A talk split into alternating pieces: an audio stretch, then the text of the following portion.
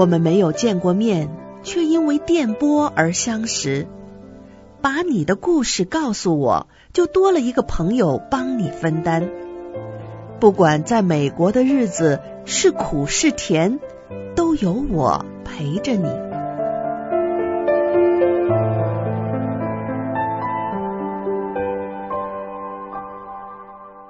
明明信箱，mailbox 明明 at gmail dot com。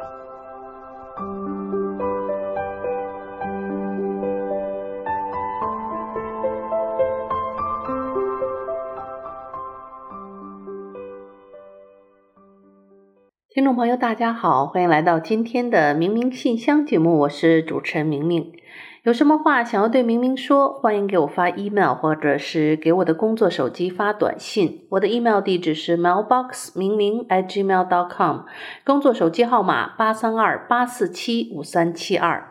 想要重复收听明明的节目，欢迎登录 YouTube 频道，搜索德州中文台来收听我们现场直播以及播出过的节目。朋友们，在今天的明明信箱节目里，我们交流的这位听众朋友手机尾号是二五二九，他说：“明明你好，听你的节目有一阵子了啊，非常喜欢你。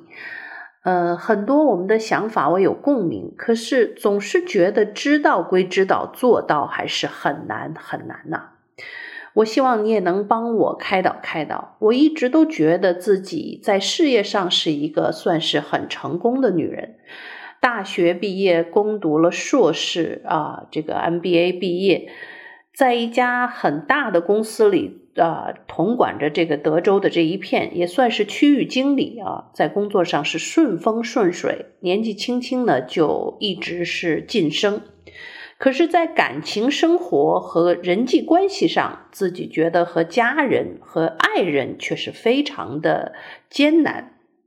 他说：“不知道是不是因为自己太过强势了，工作上非常强势，在生活当中自己也经常是一个不会服输、不容易服软的女人，所以跟前夫啊关系也是非常的紧张，没有要孩子。后来五年的婚姻以离婚收场了。”离婚后一晃年纪不小了，我也想赶紧找个人啊，生个孩子，组成个家庭。可是真是一直都非常不顺利。最近又谈了一个新的男朋友，各方面条件也不错，就是性格他有点内向。我今年已经四十出头了，我希望能够尽快的安定下来。于是，也许我对男朋友的期望有点过高。啊、呃，那他没有达到我所预期的一些愿望和要求的时候，我们就发生了一些口角。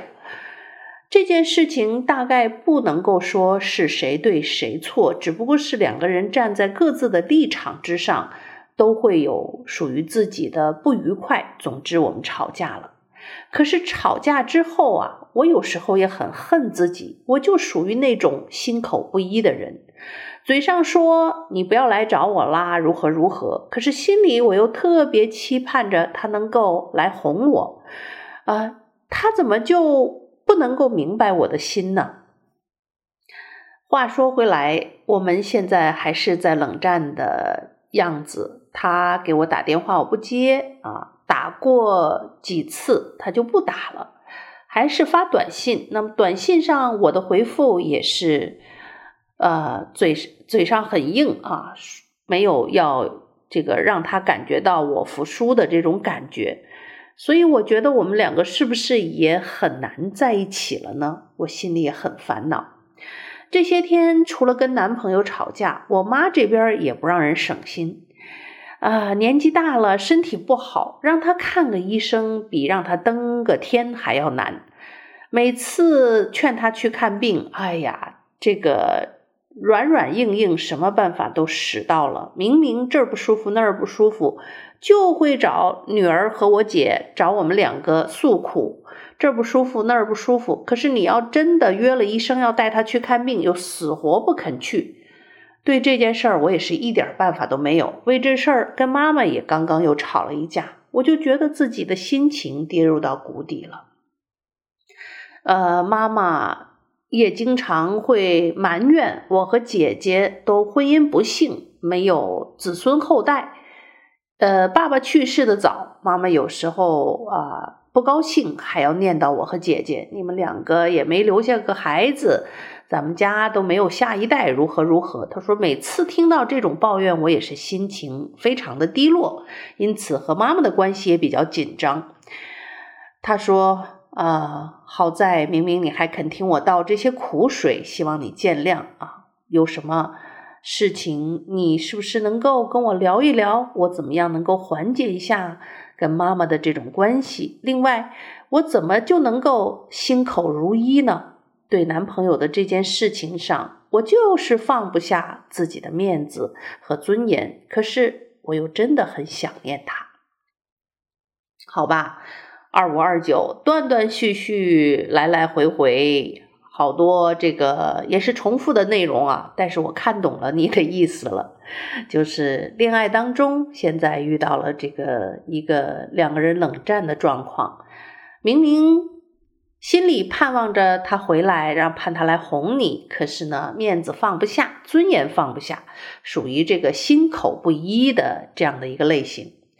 呃，然后呢，屋漏偏逢连夜雨，跟妈妈的这个关系也是比较紧张啊，所以我看得出你现在觉得这种精神压力非常的大。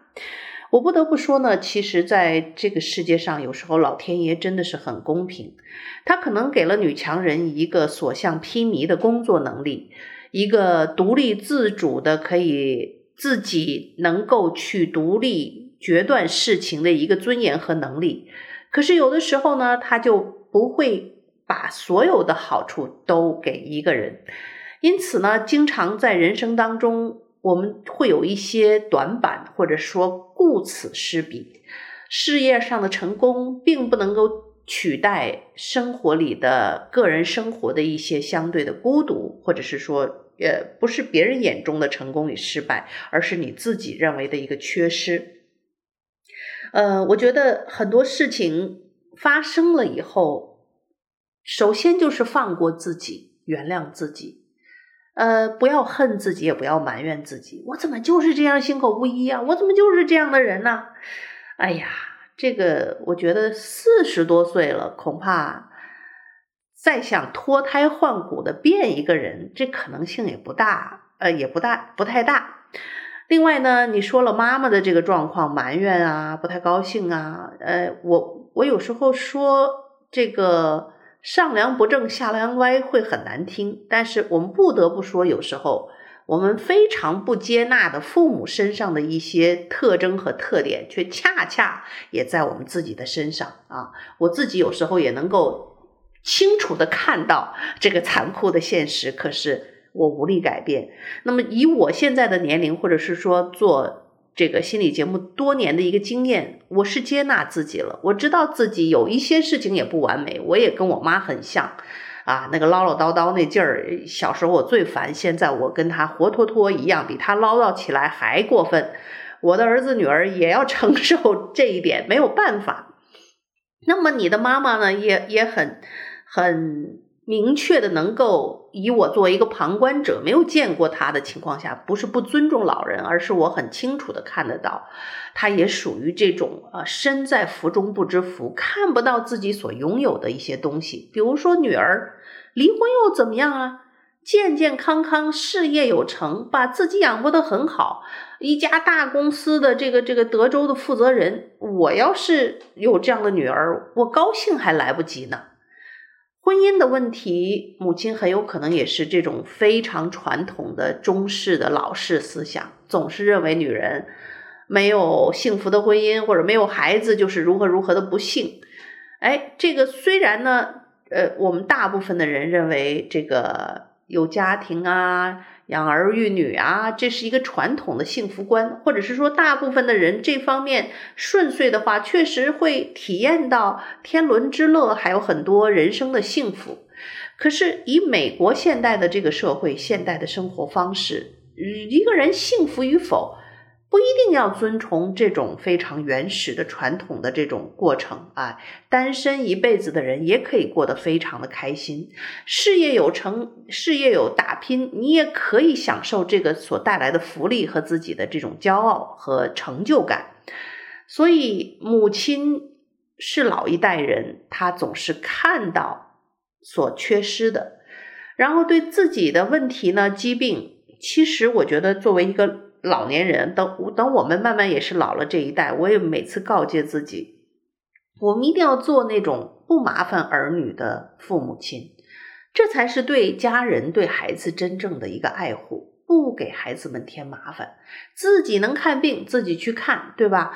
呃，当然有什么心里话还是要跟孩子说。不肯看病呢，还要这个有有什么病不舒服就要就要跟孩子们没完没了的诉苦。所以我不得不说呢，如果有经济条件，我建议你找一些专业的 therapist，就是这种心理咨询师一类的，跟妈妈聊聊。人难免年纪大以后，再加上身体不好。呃，身体有一些不舒服的时候，他的固执或者是心理的一些疏导，可能就会更加的出现一些障碍。所以，面对着也可能是一个相对病态的这种专业问题的时候，作为非专业人士的儿女。顾自己都顾不过来的情况下，你很难做母亲的这个心理疏导师，每天要跟他聊天啊，解开他的心结呀，他能顺顺当当的自己去看医生啊，有点什么身体健康问题，你去跟医生讲，跟孩子们可以说，但是没有必要把这个母亲等于是把他的病痛啊，这个讲给你们。增加你们的压力，让你们担心。他找到了一个心理的一个安慰和平衡，找到了自己被爱、被关怀的一个证据。呃，那么身体的病症还没有解决，却不肯看医生，这也是一个很大的问题。那么这一块呢，除了找心理咨询师啊，找找身边的朋友劝劝以外，我自己来讲，我我个人认为，我还真是没有什么好办法。人老了，这方面的事情非常的多。我甚至我一个女友的妈妈，她在老年的时候去世之前，还发生一种就像抑郁症一样，就是精神错乱的这种健康问题。就除了器质性的什么肾病啊，精神上也出现了大的问题，甚至是出现了一些幻觉，总觉得有人要杀他呀，要给他下毒啊，自己的儿女他都要防着呀，等等。就是那个是明显的一个病态了。那你的母亲可能还没有到这么严重的程度，但是呢，可以看得出来是有一些问题的倾向。就是如果说你的经济状况允许，妈妈的这个保险也不错，有一些这个心理咨询的费用，甚至是保险公司也可以 cover 啊一大部分的。所以这块呢，如果你能够找到合适的这个人去来服务母亲，做一个心理的疏导。我想可能会帮你减轻很多的不这个情感上的负担，所以这是妈妈这一块儿。那么妈妈也好，爱人也好，男朋友也好啊，前夫也好，人际关系这一方面的这个能力呢，我们叫做情商。有时候呢，这个情商的高低确实影响到生活的品质，尤其是你身边亲近人之间的一些关系。有时候像母亲也好，男朋友也好。尤其是母亲年纪大了啊，这男朋友实在不行，我们能换。就像你前夫不好，你还能离。可是这妈咱不能换，爹不能换。这这这一辈子就是你的妈，你的爹。所以别人或者是说父母，我们是无从选择，也无法改变的。可是我们能够改变的事情，是我们怎么样去改变自己，去适应啊一件事情对我们产生的影响。这件事情的主动权是永远在自己的手中的。也就是说，当发生一件事情，当妈妈这样不理解我们，她又要这个不用说作吧，反正也是经常要闹事儿啊，有身体不舒服跟孩子们讲，讲了呢又不肯看医生，呃，她要怎么做，你真的是掌控不了啊。后面年纪越来越大，也许病情会更加严重，这种状况也可能会更加的严重。你都无法掌控，那么唯一我们能够掌控的是，不管事情发生到多么糟的程度，我们可以掌控这件事情对自身有多大的影响。要说心情不烦，那是不可能的。呃，就像我自己也是一样，唠里唠叨做了这这么多年，十几年，快二十年的心理节目，我自己不会说，不会说。一生都是一帆风顺的。相反，我我的经历可能比很多很多人要更加的丰富，甚至是坎坷。尽管是这样，可是我能够做到的是，以我多年的这个经验，我能够在经历过这些事情的时候，比一般的人会更快的恢复，也会更有能力去照顾好自己的身心。所以在遇到妈妈这种状况的时候，我有时候在想，如果这件事情发生在我自己身上，我会怎么做？我想我也是如此啊。我到这个年龄，现在一样，对我妈的唠叨呀，她的一些强势，我也是一点办法都没有。但是我能够操纵的是自己对于这些做法，我的反应是什么样？我不会觉得烦心啊。当时听着就就就几分钟都不开心啊，转头一回家，这个这个打开音乐，吃一个冰激凌啊，什么都不愉快都忘记了。这种能力，我觉得真的是四十而不惑。过了四十岁之后，我才慢慢的修炼出这样的一个能力。所以说，呃，这件事情上没有年龄差。如果你是一个很会调节自己，我们经常说要锻炼身体，身体除了锻炼肌肉以外呢，我们的心理素质其实也是需要经常锻炼和这个。这个不能说是培训吧，但是是自己主观意识的一个一个去让自己更加适应生活的一个一个指导。所以在我们短暂的人生当中，有的人成熟的比较早，有的人呢可能是一帆风顺啊，就比较天真啊，不能说幼稚，但是是比较天真，经历的事情比较少。所以，这种自我修炼的能力，每一个人进步的速度都是不一样的。那我们都已经四十多岁了，按说过了四十而不惑，经历过离婚，经历过这么多事情，我觉得多多少少在这个时候，我们会有一个能力，就是修炼自己。外在的事情都是我们无从掌握的，妈妈的状态，她病情的严重程度，甚至她明天。这种不肯看医生啊，这种闹的状况会更加的严重。如果发生了，又能怎么样呢？你能够掌握的是自己怎么去对待这件事情。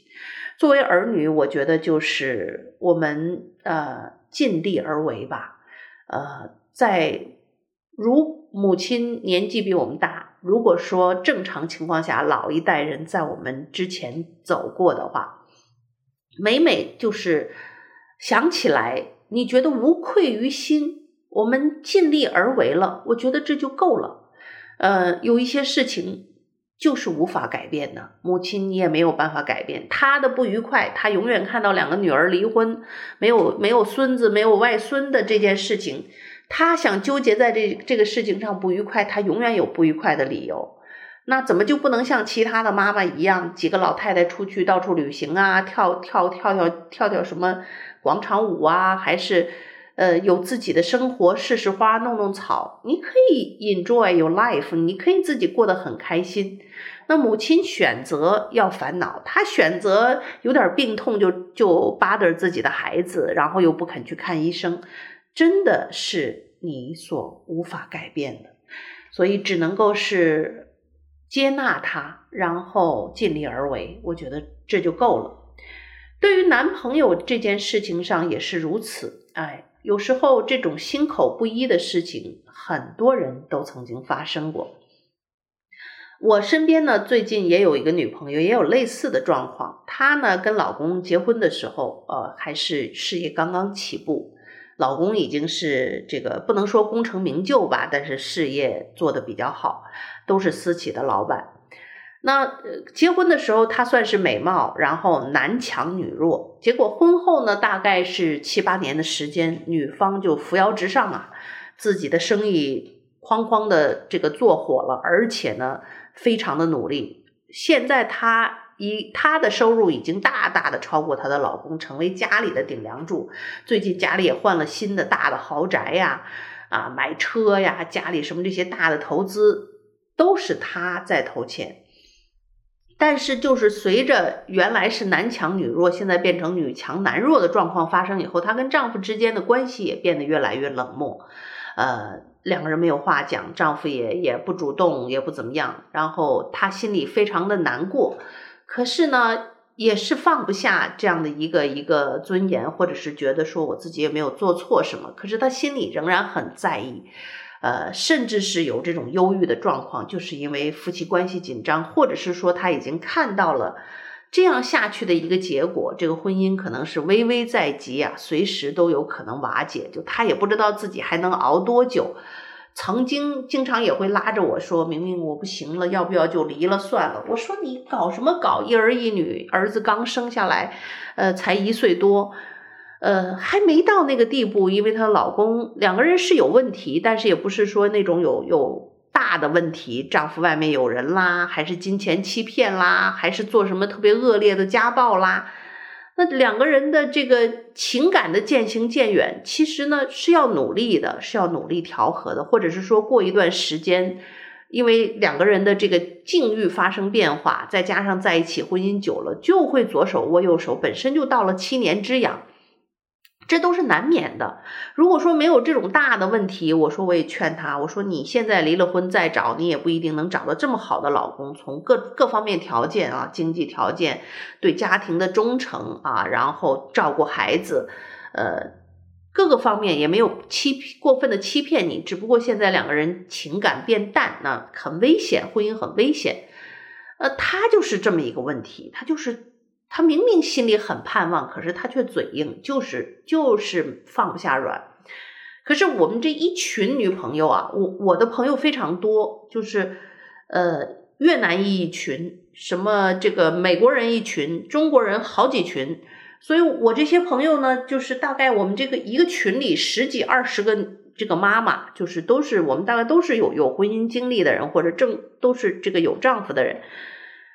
多多少少会遇到这些类似的问题，所以我们刚刚经历一个大家本来说闺蜜们出来一起开心一下的 party 哈，然后有一个闺蜜就特别好玩，出了个主意说大家拍一张这个这个比较性感的照片啊，有有点挑逗意思的发给你的老公，呃，我们这个。就是一个 game，其实是个游戏，然后看哪个老公回复的最热呃热烈最火辣，然后就是一个 winner，就是一个赢赢家。